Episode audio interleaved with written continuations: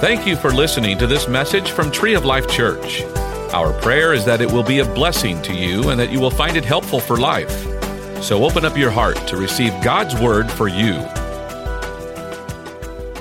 Hey, listen, a couple of things uh, before we get started that I want to make you aware of. You know, at summer, we've got some things going on for you, and this is going to tie in. We'll get there in a second. But, uh, you know, summer is a really easy time to kind of disconnect. And what we mean by that is not just disconnecting from church, but it's actually an easy time to disconnect from your families. Uh, you know, sometimes we think that we'll get to spend so much more time together as a family during summer.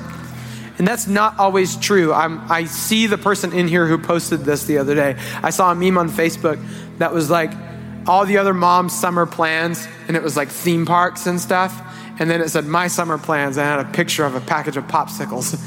And that is totally true sometimes. Sometimes we're just so busy trying to manage things. Sometimes maybe we are traveling, or sometimes the kids are spending the night at a friend's house like five days in a row. I used to do that when I was a kid. Yeah, parents love that. It's free food, you know? Uh, I don't have to feed you for five days. Have fun, enjoy it. I'll send you a snack.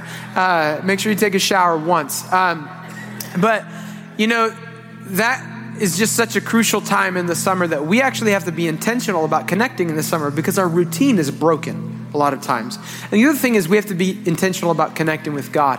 I mean, how many of you know if you go to on vacation, uh, maybe to Disney World or Disneyland or something like that, it's hard to spend time with the Lord when your schedule and your routine is so changed from that. Sometimes, if you go on vacation to visit your family, you spend more time praying because you're like, Lord, help me, please, right now. But, uh, you know, we understand that summer is an easy time to disconnect. So, Pastor's heart was really to help provide some ways for you to stay connected to your family and to God and the church. And so, here's three really cool things that we're doing. Number one, today is the kickoff of our Summer Family Challenge. Now, what this is, is our, our family ministry. Uh, Tree Kids and Tree Student Ministries partnering together. They've come up with this family challenge. And what it is, is over the summer, over the month of July, there are challenges that you have to do as a family. You can earn points and then you can eventually win prizes. And it all culminates on our big family night, which is the amazing chemistry show on August 1st, first Wednesday of August. And so uh, we encourage you to participate in that. You can do that by going to our app, going to our website, getting info, or the Tree Kids and Tree Student Ministries Facebook pages. Uh, if you're not uh, into using the technology side of that stuff, you can go to the Connect Center and you can go to the Tree Kids check in area. But here's what's cool about it these are activities that are specifically and intentionally designed to help you spend time together as a family. It could be anything from uh, playing a board game, it always includes some element of the scripture and of uh, developing a relationship with God. It could be as simple as taking a selfie somewhere together. Whatever it is, it's making you think about how to spend time together and then also how to connect your kids to Christ. And that's what we want to do. Amen. So we encourage you participate in the Summer Family Challenge. Kicks off today, and the prizes won't be lame. I'll tell you that right now. Have you ever got? It kind of reminds me of on the Christmas story. Uh, when remember when he decodes the Ovaltine thing, and he's like, "That's it," and he gets mad. It won't be like that, so don't worry about it. Um, and then the other thing, two things that we've got happening is today we're kicking off this brand new series called SPF. And what that stands for is Summer Prayer Focus. You get it? You get it? Huh? Huh? Okay. Uh, and Summer Prayer Focus is all about teaching us how to pray and what to pray for. You know, oftentimes we hear a lot about the importance of prayer, but nobody teaches us how. You know, even the disciples had to ask Jesus how to pray because they didn't know how to pray his way. They learned an old way, but they needed to learn the new way from Jesus. And so we're going to talk about what to pray for and how to pray for it and give you some practical tools in this series. Now, what this is going to help you do is develop in your personal prayer life. Today, we're going to talk about praying for our nation. Uh, we're also going to be talking about praying for your family. That's a huge one. Parents, you know the importance of praying for your kids and praying for your teens, especially when they start driving. And you just say, Jesus, please you know, help us all and every other driver on the road. But then also, we're going to be talking about developing a personal prayer life. It's going to be a great series for the rest of July. Pastor Don is going to uh, is going to do the last one for us. Um, he's going to be doing an encounter Sunday. It's going to be a powerful time to connect with God. And then in August, we're going to give you the opportunity to practice what you just learned by 21 days of prayer. So we're going to have times of corporate prayer as a church. We're going to give you prayer points uh, for 21 days from August 5th to August 26th. Here's what God laid on Pastor Don's heart that as a church, we need to grow in our prayer life. And as pastors, we agree and we have put ourselves to the task of growing in that area as a church. Listen, we pray before every service. Every person on our all star team, we gather together and we pray. We pray for you throughout the week in our personal lives. Our staff comes together on Tuesdays and we pray for this church and we pray for your prayer requests. If you put a post it note on that cross back there with a prayer request, it makes its way into our staff prayer meeting on a Tuesday. I don't know if you knew that. But we pray for you, but God's challenged us to just step up our game even more in that area. And you know, the Lord's been challenging me with that for quite a while now. And um, so it was really cool to me to hear Pastor Don say that because it kind of just confirmed what he was doing in my heart. And, and I'll be honest with you, uh, I felt like I was a little too slow in responding to the way that God was challenging me to grow in my prayer life. But I began to respond to that. And I felt led to pick a specific time during the day to pray. It's in the morning, uh, it's at 7 in the morning. How many of you don't like mornings? You heard from the Holy Spirit. I'm proud of you. Uh, no, but I'm a musician. I don't think we really do mornings. I don't think that's a thing for us. We play at night and then we sleep in the morning. Uh, and then also, I, I told first service I was born two weeks late, so I think I just got off track in the beginning and I never got, never was able to get back on. But uh, you know, God challenged me to pray in the morning, and He's been He's been reminding me of that in a gentle but a, a serious way. And I'll tell you that as I have begun to do what He's asking me to do, I've seen the shift in my personal life. I've seen the shift in my uh, level of frustration with people. I've seen the shift in the way that I think about circumstances. I've seen the shift where my first reaction is to pray instead of to get angry. Sometimes maybe it's do a little bit of both. but that's been the shift for me. Here's what I want to encourage you with ask God to take you on a journey to grow in your prayer life over the next two months, July and August. Ask God to take you on this journey, and you will not be perfect at it. There are days when I don't wake up on time, and I got to pray at another time because I'm not perfect at it. But God's not, if you're a perfectionist and you say, well, if I mess it up, I'm just going to quit, God didn't quit on you. So keep going, it's okay. But I want to challenge you to spend time this summer asking God to help you grow in your personal prayer life. Maybe you have a great prayer life, but I bet you there's an area that you can grow in. So, would you join with us as we begin this series and then as we go into 21 days of prayer? We're going to do this together. Amen? Awesome. Hey, uh, before we get started, would you pray with me? Father, we thank you for this day. We thank you for your word. Your word is a lamp to our feet and a light to our path. It's like if we were on a dark trail and we didn't know where to go. Your word is the flashlight that takes us there. So, God, help me not to convey my words, but your words. In Jesus' name, everybody said, Amen. Awesome. Hey, listen, if you uh, have the TOLC app, you can jump on live notes and follow along with what I'm teaching. The scriptures are there. Uh, if you don't know me, my name is Cody Jones. I'm the creative arts pastor here at Tree of Life Church. If you're new here, our senior pastor and his wife are actually in Mexico serving with our sister church right now on a mission trip. How many of you are grateful that we have pastors who have a heart for the nations? Amen. So, today we're talking about praying for our nation. I think we need to lay a foundation for this and, and, lay a biblical context for this. We need to know that it's biblical to pray for our nation. And so, in the Old Testament, in Second Chronicles chapter 7, verse 14, uh, God is speaking to Solomon the king. And, and basically, he says, Solomon's the king of Israel at the time. And God says, Sometimes you guys, are going to mess up. Your nation's going to go off the path. You're going to dishonor me and forsake me. You're going to walk out from under my blessing. You're going to do bad stuff, and a generation is not going to know me. But this is what he tells him. He says, But if my people who are called by my name will humble themselves and pray, say, pray, and seek my face and turn from their wicked ways, then I will hear from heaven and I will forgive their sin and I will heal their land.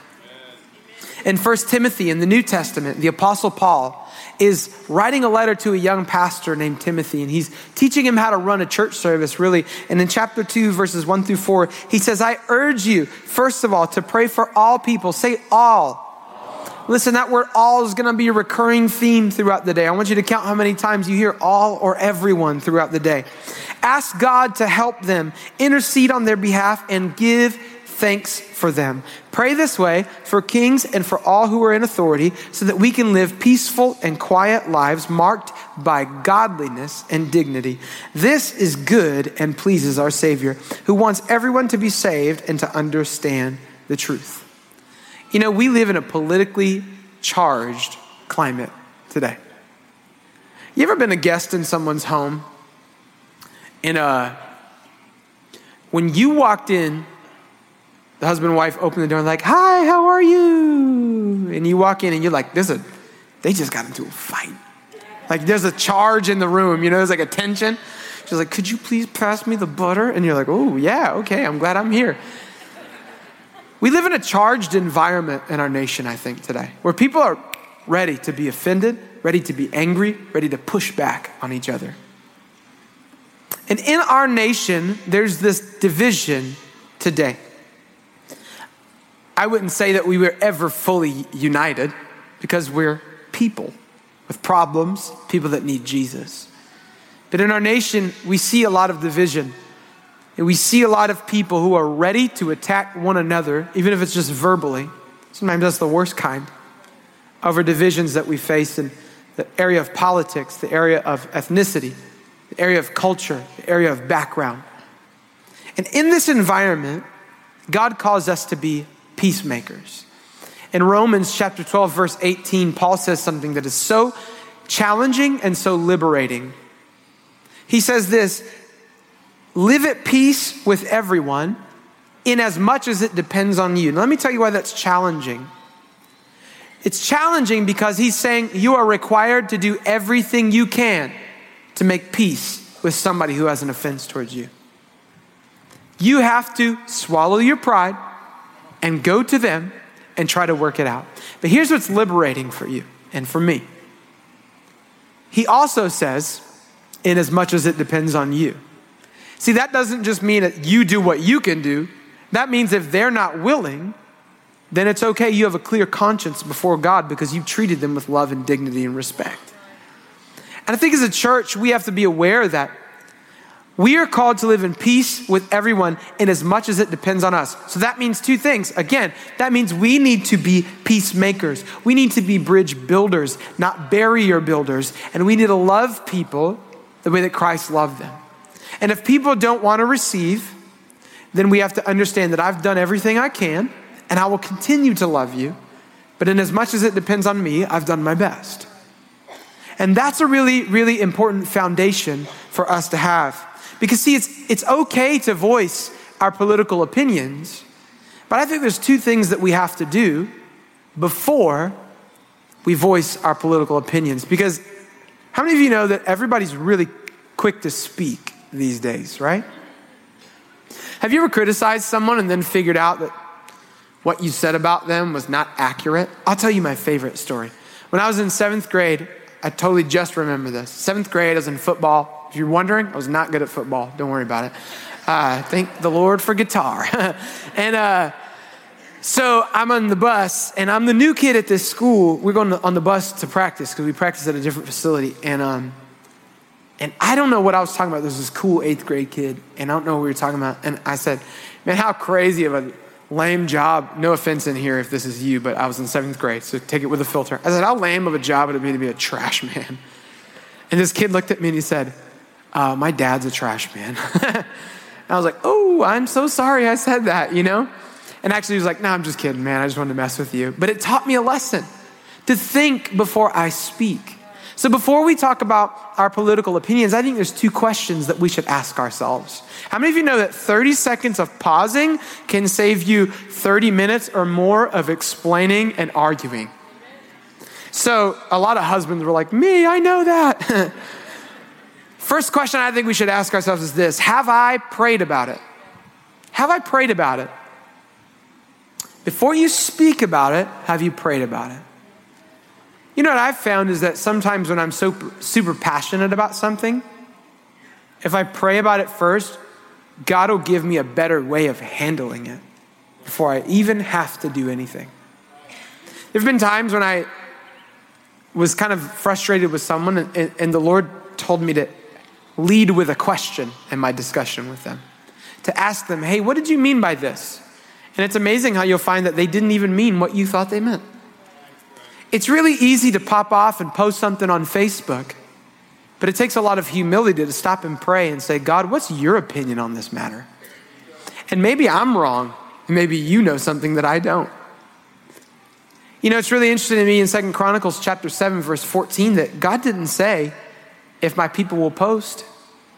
He said, if my people will pray. And a lot of times we think that voicing our opinion as strongly as we possibly can is what will change someone.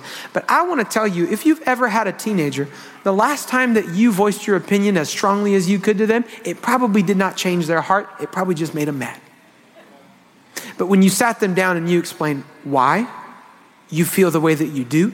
They may have still disagreed, but at least they heard your heart on the matter. So I think the first thing we have to do is we have to pray before we talk about it. The second thing I think we have to ask ourselves is Am I more concerned with being right or with being a light? Am I more concerned with proving that I'm correct about a certain point?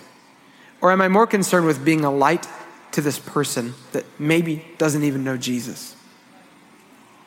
We should never be so passionate about voicing our political opinions that we're willing to forfeit our platform to witness to someone. Now, there are certainly some things that as a church we have to stand with the Word of God on. But we can do it in such a way that doesn't alienate people. We can do it in such a way that communicates to them, I love you, I just happen to disagree with you. And I think we have to be, as a church, so careful that we're not so passionate about voicing our opinions that we lose the opportunity and the influence to share the love of Jesus with someone. That's our challenge. It's certainly okay to voice our opinions, but I think we have to ask ourselves what's, what's my motive in sharing this? And what's my highest goal, really?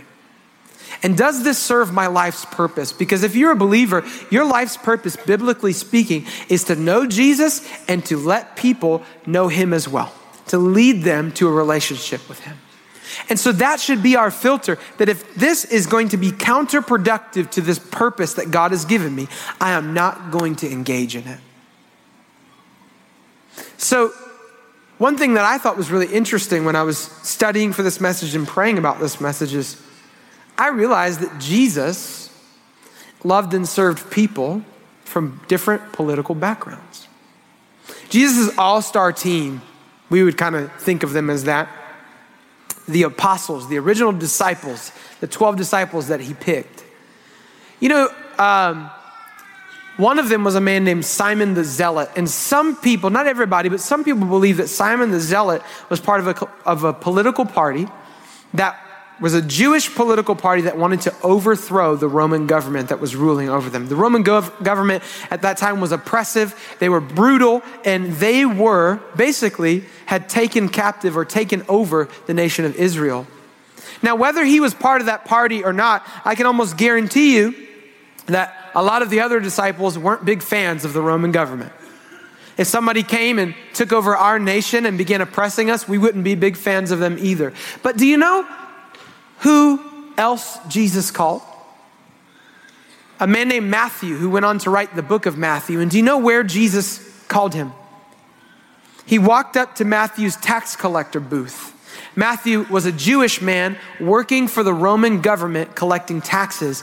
And he walked up to his booth and he called him to be a follower of Jesus. You talk about an awkward team meeting, right? Especially if that guy really was part of that political party, like, oh, you're the, oh, you, oh, oh. But Jesus called both of them together. You know, one other thing that I think is really interesting is when Jesus was crucified, he stood trial before Pontius Pilate, the governor, the Roman governor of his area. And Pontius Pilate basically was like, I don't, really think this guy did anything wrong, but Pontius Pilate was a weak leader and he wanted to please people. And so what he did is he said, well, I don't think he did anything wrong, but you know it's customary at this time of year for me to release a prisoner to you, whoever you choose. So he said to the people of Jerusalem, Who do you want me to release, Jesus or Barabbas? Now let me tell you who Barabbas was. We just think, oh, he's a bad guy. Barabbas was a political revolutionary who wanted, again, to overthrow the Roman government. He was a murderer, he was a bad guy. And do you know that people wanted Jesus when he came? They expected that he would overthrow the Roman government and establish a kingdom on the earth right then. But Jesus had a different political agenda because he was looking at a spiritual truth and an eternal timeline than they, and it was different than what they were looking at. So check this out. Jesus has a different political agenda than Barabbas. And the people demand Barabbas and they demand that Jesus is crucified. Do you know that Jesus died literally in place of a person who had a different political agenda than he did? And I think the, the next time that we're about to get into an argument with somebody about politics, we ought to see this written on their forehead Jesus died for them too. Because my tone changes when I see that about somebody. I may still say, well, I actually don't, I don't agree with that, and here's why. But it's not a barrier for me anymore.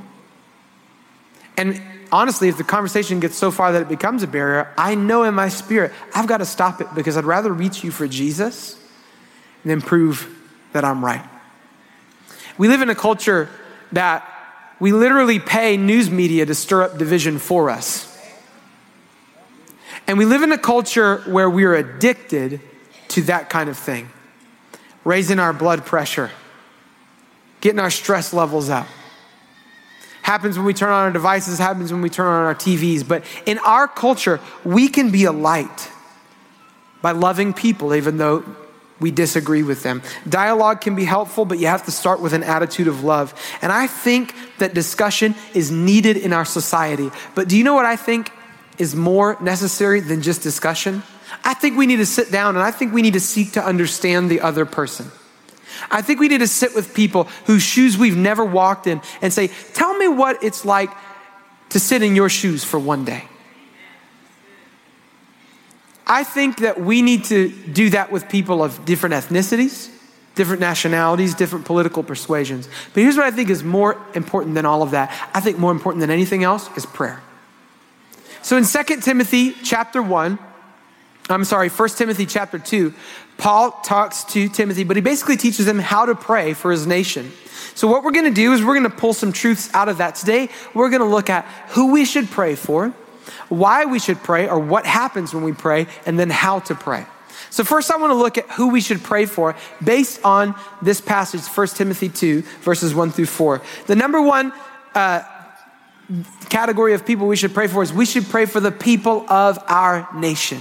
That sounds really obvious, but do we do that? I'm going to tell you right now, I don't do that very much because it doesn't cross my mind. But in this scripture, he says, I urge you first of all to pray for all people. If you're counting the alls, there's another one right now. Ask God to help them, intercede on their behalf, and give thanks for them. And later on, it talks about how so that all can be saved. In Isaiah 62, verse 1, the second half of that verse, and then in verse 6, Isaiah is praying for the people of his nation, the nation of Israel. And he says this He says, I will not stop praying for her until her righteousness shines like the dawn and her salvation blazes like a burning torch. You catch, he's praying for salvation for his nation. O Jerusalem, I have posted watchmen on your walls. They will pray day and night continually. Isaiah is saying, I will not stop until I see revival in this nation. We need to be a people who pray for the people of our nation. Listen, we understand and know that our culture is shifting away from God. When I was 15 years old, I was at a, at a youth conference and I heard a man say, if we don't turn this around, statistics are, pro- they're projecting statistically that less than 4% of the coming generation will be Bible believing Christians. Do you know that probably six months ago, I heard a statistic and I was like, whoa, he was right. That less than 4% of this young generation coming up are Bible believing Christians. We live in a culture that's shifting away from God. But here's what I want to convey today. And this is so challenging. And, and this challenges our human nature. But I believe it's what God's called us to do. When we see that our culture is going in the wrong direction, we can either get angry or we can get on our knees. And one of them is going to make a difference, and one of them is going to make it worse. So we have to choose what kind of voice we want to be in the world. I mostly notice Jesus in the scriptures getting angry with religious people. I don't see him getting angry with people who are aware of their sin and knew they needed a Savior. As a church, we need to be vocal about praying for our nation, not being angry about where it's headed. That's how we make a difference. Number two, we need to pray for the leaders of our nation. I'm gonna guarantee you something today. Nobody's gonna like this point and a point number one of the next part. I don't really like it that much. You're probably not going to like it either because it makes us do something that we don't want to do. In this scripture, Paul says in 1 Timothy 2, he says, Pray this way for kings and for all. Say all again. There's that word again. All who are in authority, so that we can live peaceful and quiet lives. It's good and pleases our Savior to do this. God specifically instructs us to pray for all who are in authority. Listen, God didn't just instruct me to pray for the people that I voted for. God instructed me to pray for all those who are in authority. And I believe that that is the heartbeat of God. That when we have that attitude, I'm going to pray for everybody, not just the people I voted for, that's when we begin to see real change. Instead of talking bad about our elected officials, here's what we need to do we need to pray for them. What would happen in our nation if every time somebody started to talk bad about an elected official, they replaced it with praying for that person? And you know there's a difference between praying about somebody and praying for somebody, right? God, that lady is so mean. She's such a jerk. That's praying about somebody. God will help you there. But if you're saying, God, I pray for that person in Jesus' name, God, that your wisdom would be on them, that your discernment would be on them, the right people would be around them, your favor and your protection would go before them and behind them, God, that you would lead them and guide them everywhere they go. Imagine what would shift in our country if every time we wanted to complain, we prayed. So the next thing that we have to talk about is what happens when we pray. It's really the why. Why are we praying in the first place? And the first thing that happens when we pray for our nation is that it keeps our hearts right. And this ties in with the last point. And this is another one of those ones that nobody in here is going to find very easy to swallow. But you know what I found? I was reading Mark a while back, and I found that when I read about the life of Jesus, um, he challenges my perception of how I should act all the time. If you read the word, it challenges your perception, it challenges your thinking. It challenges you to think differently than you naturally would. And so in Romans 13, 1, it says, Everyone must submit to governing authorities, for all authority comes from God, and those in positions of authority have been placed there by God. Did you catch that? There's the word all again. All authority comes from God. God sets up, the Old Testament says, nations and rulers.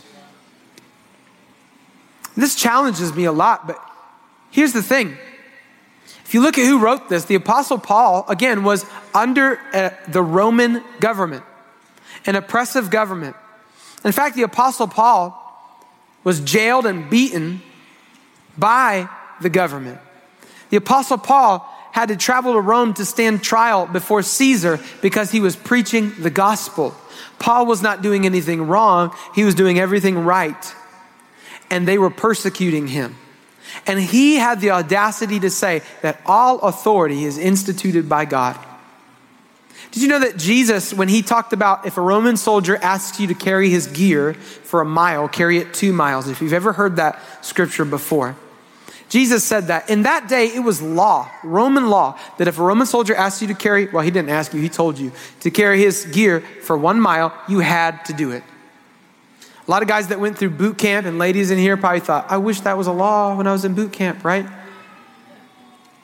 But Jesus said you carry it two miles if they ask you to carry it one.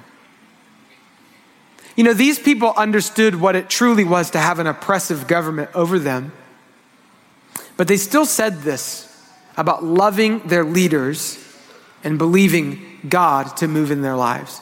I don't understand that. I don't understand why God put some leaders in place. I don't understand why some things are allowed to happen. But here's what I do know if people who were persecuted for their faith can say it, then I should believe it too. And here's the other thing if my mind was big enough to understand God, then I wouldn't need Him for anything. But He knows better than I do. So praying for our leaders keeps our heart right. Praying for our nation keeps our heart right. It's hard to have a bad attitude towards someone when you're praying for them. It's okay to disagree, but it's never okay to dishonor.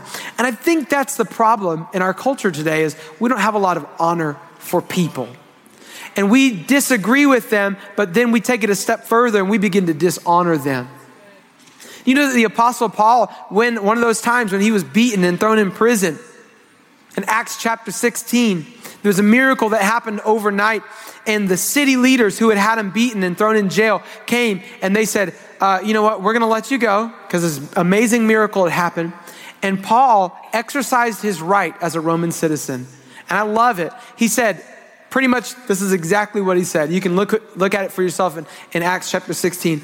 He says, We're Roman citizens and you beat us and threw us in jail without a trial, and you think you're just going to let us go silently? Paul exercised his right as a citizen. But you know what? There's a way to do it with honor in your heart. You know, there's a way to address injustice and wrongdoing by a leader, but still honor and love them the way that Christ would love them. And if we start with a posture of prayer, we'll be able to honor them in doing that. We can speak out against those things. Daniel did it with Nebuchadnezzar, Moses did it with Pharaoh, but we have to do it in an honorable way like they did. We can be a light by loving our leaders and respecting them even when we disagree with them. Number two, prayer benefits everyone. 1 Timothy 2 2 talks about how we can then live in peace if our leaders are doing a good job. You know what is really interesting? It's kind of like at your work. If you have a boss that you don't like, don't raise your hand. they're like, they're two rows behind you. No. you never know who's in church. Uh, he's like, I can fix that right now. um, but if you had a boss that you didn't like and you want him to fail, you do understand that his numbers reflect your numbers as well. If we want our leaders to fail, we need to understand that they're not managing their money, they're managing our money. They're not building roads for themselves, they're building roads for us. We need to believe that they're going to succeed and pray for that so that we can succeed as people. And here's the other thing is it's bigger than just our nation. Because when our nation succeeds spiritually and economically, two amazing things happen. And this is one of the things that has historically marked our nation.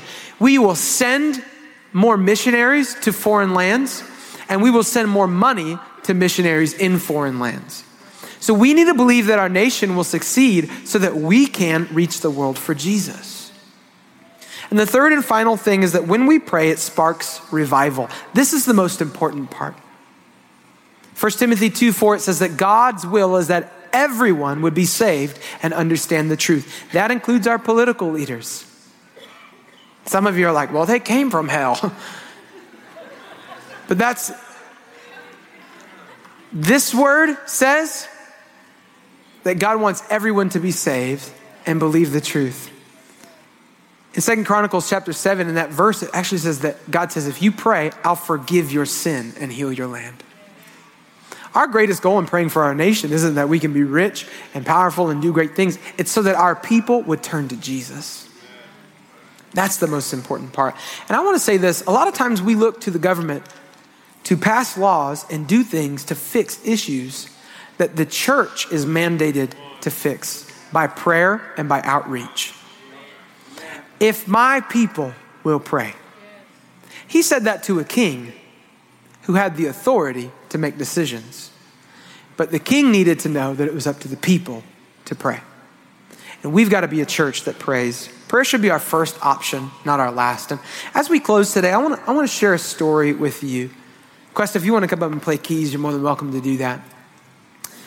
Uh, I'm reading a book called The Circle Maker, and there's a story in it I want to share it with you today. There was a man named Rodney Smith. He was born in 1860, was an evangelist from the late 1800s, early 1900s. He was born in a tent outside of London in a forest. Born to uh, nomadic people known as the Romani, grew up in a wagon. Nobody ever taught him how to read or write, but he taught himself. He became eventually tied in with the Salvation Army for a little bit. He did eight crusades. I, I, can't verify this account, but I read it. He did eight crusades, and in eight crusades, he reached 23,000 people for Jesus. Decisions made, is what I read. You can research it for yourself. He crossed the Atlantic 45 times preaching the gospel to millions of people. And one day, some people came to him and they said, Hey, how do we get God to use us the way that he uses you? And this is what he said. I want you to hear this. He said, Go home, lock yourself in your room, kneel down in the middle of the floor, and with a piece of chalk, draw a circle around yourself. Now, I want you to picture yourself on your knees trying to draw a circle. That's an awesomely funny image because you're just shimmying like a penguin and trying to make it happen. That was not part of his quote. He said, There, on your knees, pray fervently and brokenly that God would start a revival within that circle. Church, our nation needs a revival. But a national revival starts in cities. And revival in cities starts in churches. But do you know where revival in churches begins? at home. And that's why we're challenging you for these next two months to pray for revival in your home. If we want to see our nation shift to Jesus, it's going to take a lot of Christians getting closer to Jesus and leading families to connect to his life, love, and power. Amen. If you want to know specifics of how to pray for your nation, there's five steps in our live notes on the TOLC app. If you don't have the app, I suggest you get it. But you can also go to our website. There's a button on there that says live notes. Five specifics with scriptures under them. I'd encourage you to begin praying those for our nation. I'm going to start doing it myself. But let's be a people who pray first. Let's be a people who are known for being bridge builders. And let's be a people who are known for changing the face of this nation with revival. Amen. We hope that you enjoyed this message. You can find more messages and information about Tree of Life Church at treeoflifechurch.org. We'd like to invite you to come visit us at 5513 IH 35 South in New Braunfels, Texas. Or you can watch us on live stream. Thank you again for listening.